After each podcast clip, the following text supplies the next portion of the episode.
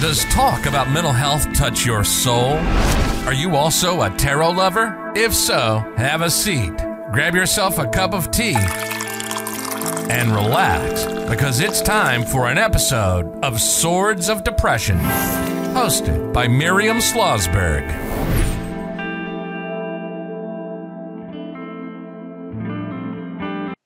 Hello, Miriam Slozberg of Swords of Depression, and I hope you're doing well. So now we are at the halfway point through the sword suit.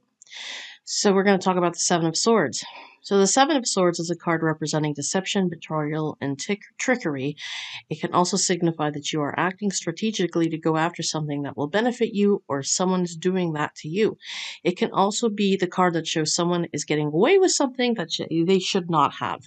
Before getting into the nitty gritty of the meaning of this card, let's go over the history and appearance of the Seven of Swords.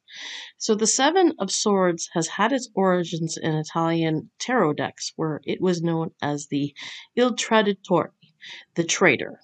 So this name reflects the card's traditional meaning of someone about to betray their trust. So if you look at the Seven of Swords tarot card in the Rider Waite Smith deck, you'll see a man with a grin slowly inching away from the military as he holds five swords as he is sneaking out about it. Like he's sneaking, he's very sneaky about it. So he looks over his shoulder and he sees that there are two swords left behind. He's happy because he snuck away and no one noticed. So let's now talk about what it means to get the Seven of Swords in a reading. So, as you know, this card is often interpreted as the meaning someone is about to make a significant decision with far reaching consequences. So, it can indicate that someone is feeling overwhelmed by choices or options. In a reading, the Seven of Swords can represent a need to make a difficult choice or to take a risk. So, this card can also indicate that someone feels conflicted or torn in different directions. So, the Seven of Swords can represent different parts of the self that are wearing on each other or different aspects of a situation that are in conflict. So, that also means that uh, this card can represent a person is being pulled in different directions by competing interests. So if you get a Seven of Swords in a reading, it can suggest that it's time to take a step back and assess all of your options before making any decisions. It's essential to be thoughtful and consider all possible outcomes before taking action. This card can also indicate that some deception or trickery is going on, so be careful of people who may not have your best interest at heart. It can represent a friend who's not truly a friend. They're two faced. And the rest of the cards in the spread will indicate that. So, interestingly, though, the Seven of Swords can also be seen as a positive card representing ingenuity and resourcefulness.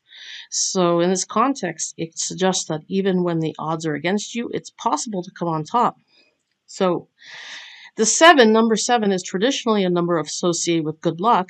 So, in this case, the Seven of Swords um, can represent seven opportunities for success, but here's a catch these opportunities won't be easy to seize. You'll have to be brave and clever to take advantage of them. However, as you remember, the six is about restoring balance and harmony after dealing with the upheavals and chaos from five. Seven is about to be, uh, or seven is about being creative and using your individuality to conquer anything else that disrupts the peace that the six represents.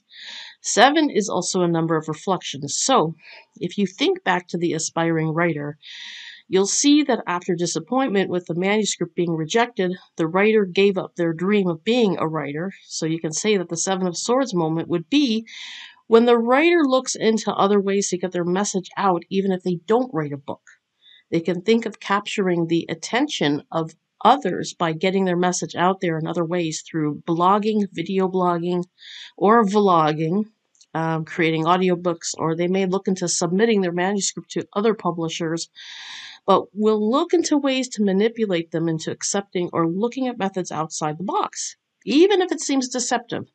The gist of it is that the writer will have to do some problem solving to increase the chances of making something they put out work. Now, what about Risa Green on this card? She may make her the thing is she may make her husband Ron think that everything's okay in their marriage, but she could be thinking about leaving him without even warning him or even if she isn't, she could be faking that all is well when the reality is she's miserable. And Ron is probably too, but he doesn't say anything either. So therefore, there's a lot of dishonesty, even though no one's having an affair. Another Seven of Swords situation in Risa's life is her neighbor, who pretends to be her friend. However, the neighbor only goes to Risa to gain something from her. She uses her to gossip, or uses her and gossips about her, but Risa thinks that her neighbor is her friend, so she goes out of her way to help her. And you've gotta remember, Risa is the ultimate people pleaser and is desperate for anyone to like her. Her neighbor saw that and is taking full advantage of it. So, here's another potential Seven of Swords situation for Risa. Perhaps her parents promised to leave Risa something in their will, but only if she helped to care for them and run errands for them. Since the parents favor her sister Tamara, who is to say that her parents will not end up leaving Risa with very little or nothing and giving Tamara pretty much everything after they pass. I mean, Risa would have an excellent reason to contest that will if that does happen, but sadly, because of her egoism, she likely won't. And that is unless something breaks her out of it. So now let's take a look and see the Seven of Swords uh, reverse, what that means. So when the Seven of Swords shows up in reverse, it can mean self deceit or just lying to yourself, or can be indicative of imposter syndrome. So Risa Green fits this position too, as she is always deceiving herself. She has her head in the sand about her life, but unfortunately, she also has her head in the sand about her physical and mental health. And there's only so long you can stay in denial. However, the sad thing is, perhaps she was in denial about her life and health at one time, but now she knows how bad off she is and has gone from being in denial to just being apathetic. So let's move away from Risa and let's talk about imposter syndrome. Um, those who are extremely confident or, or I'd say narcissistic probably will not struggle with that too much, if, if at all. But those who are empathetic and don't like to take credit for being extremely good at something, that's the case. And I mean, I admit it. Whenever someone says that I'm a good writer or a tarot reader, I kind of think that there are plenty of others who are better than I am. And I know there are. And I struggle to accept it, but I know. I mean, it doesn't mean that I'm not good. But I always think, well, there's someone else who's better. so, I mean, I deal with it too. Now, let's see how you can implement this card to your life.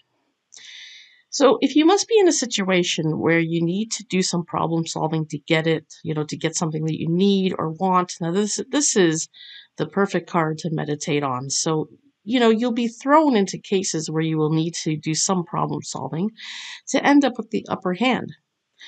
Now, that also means to connect with those who can help you.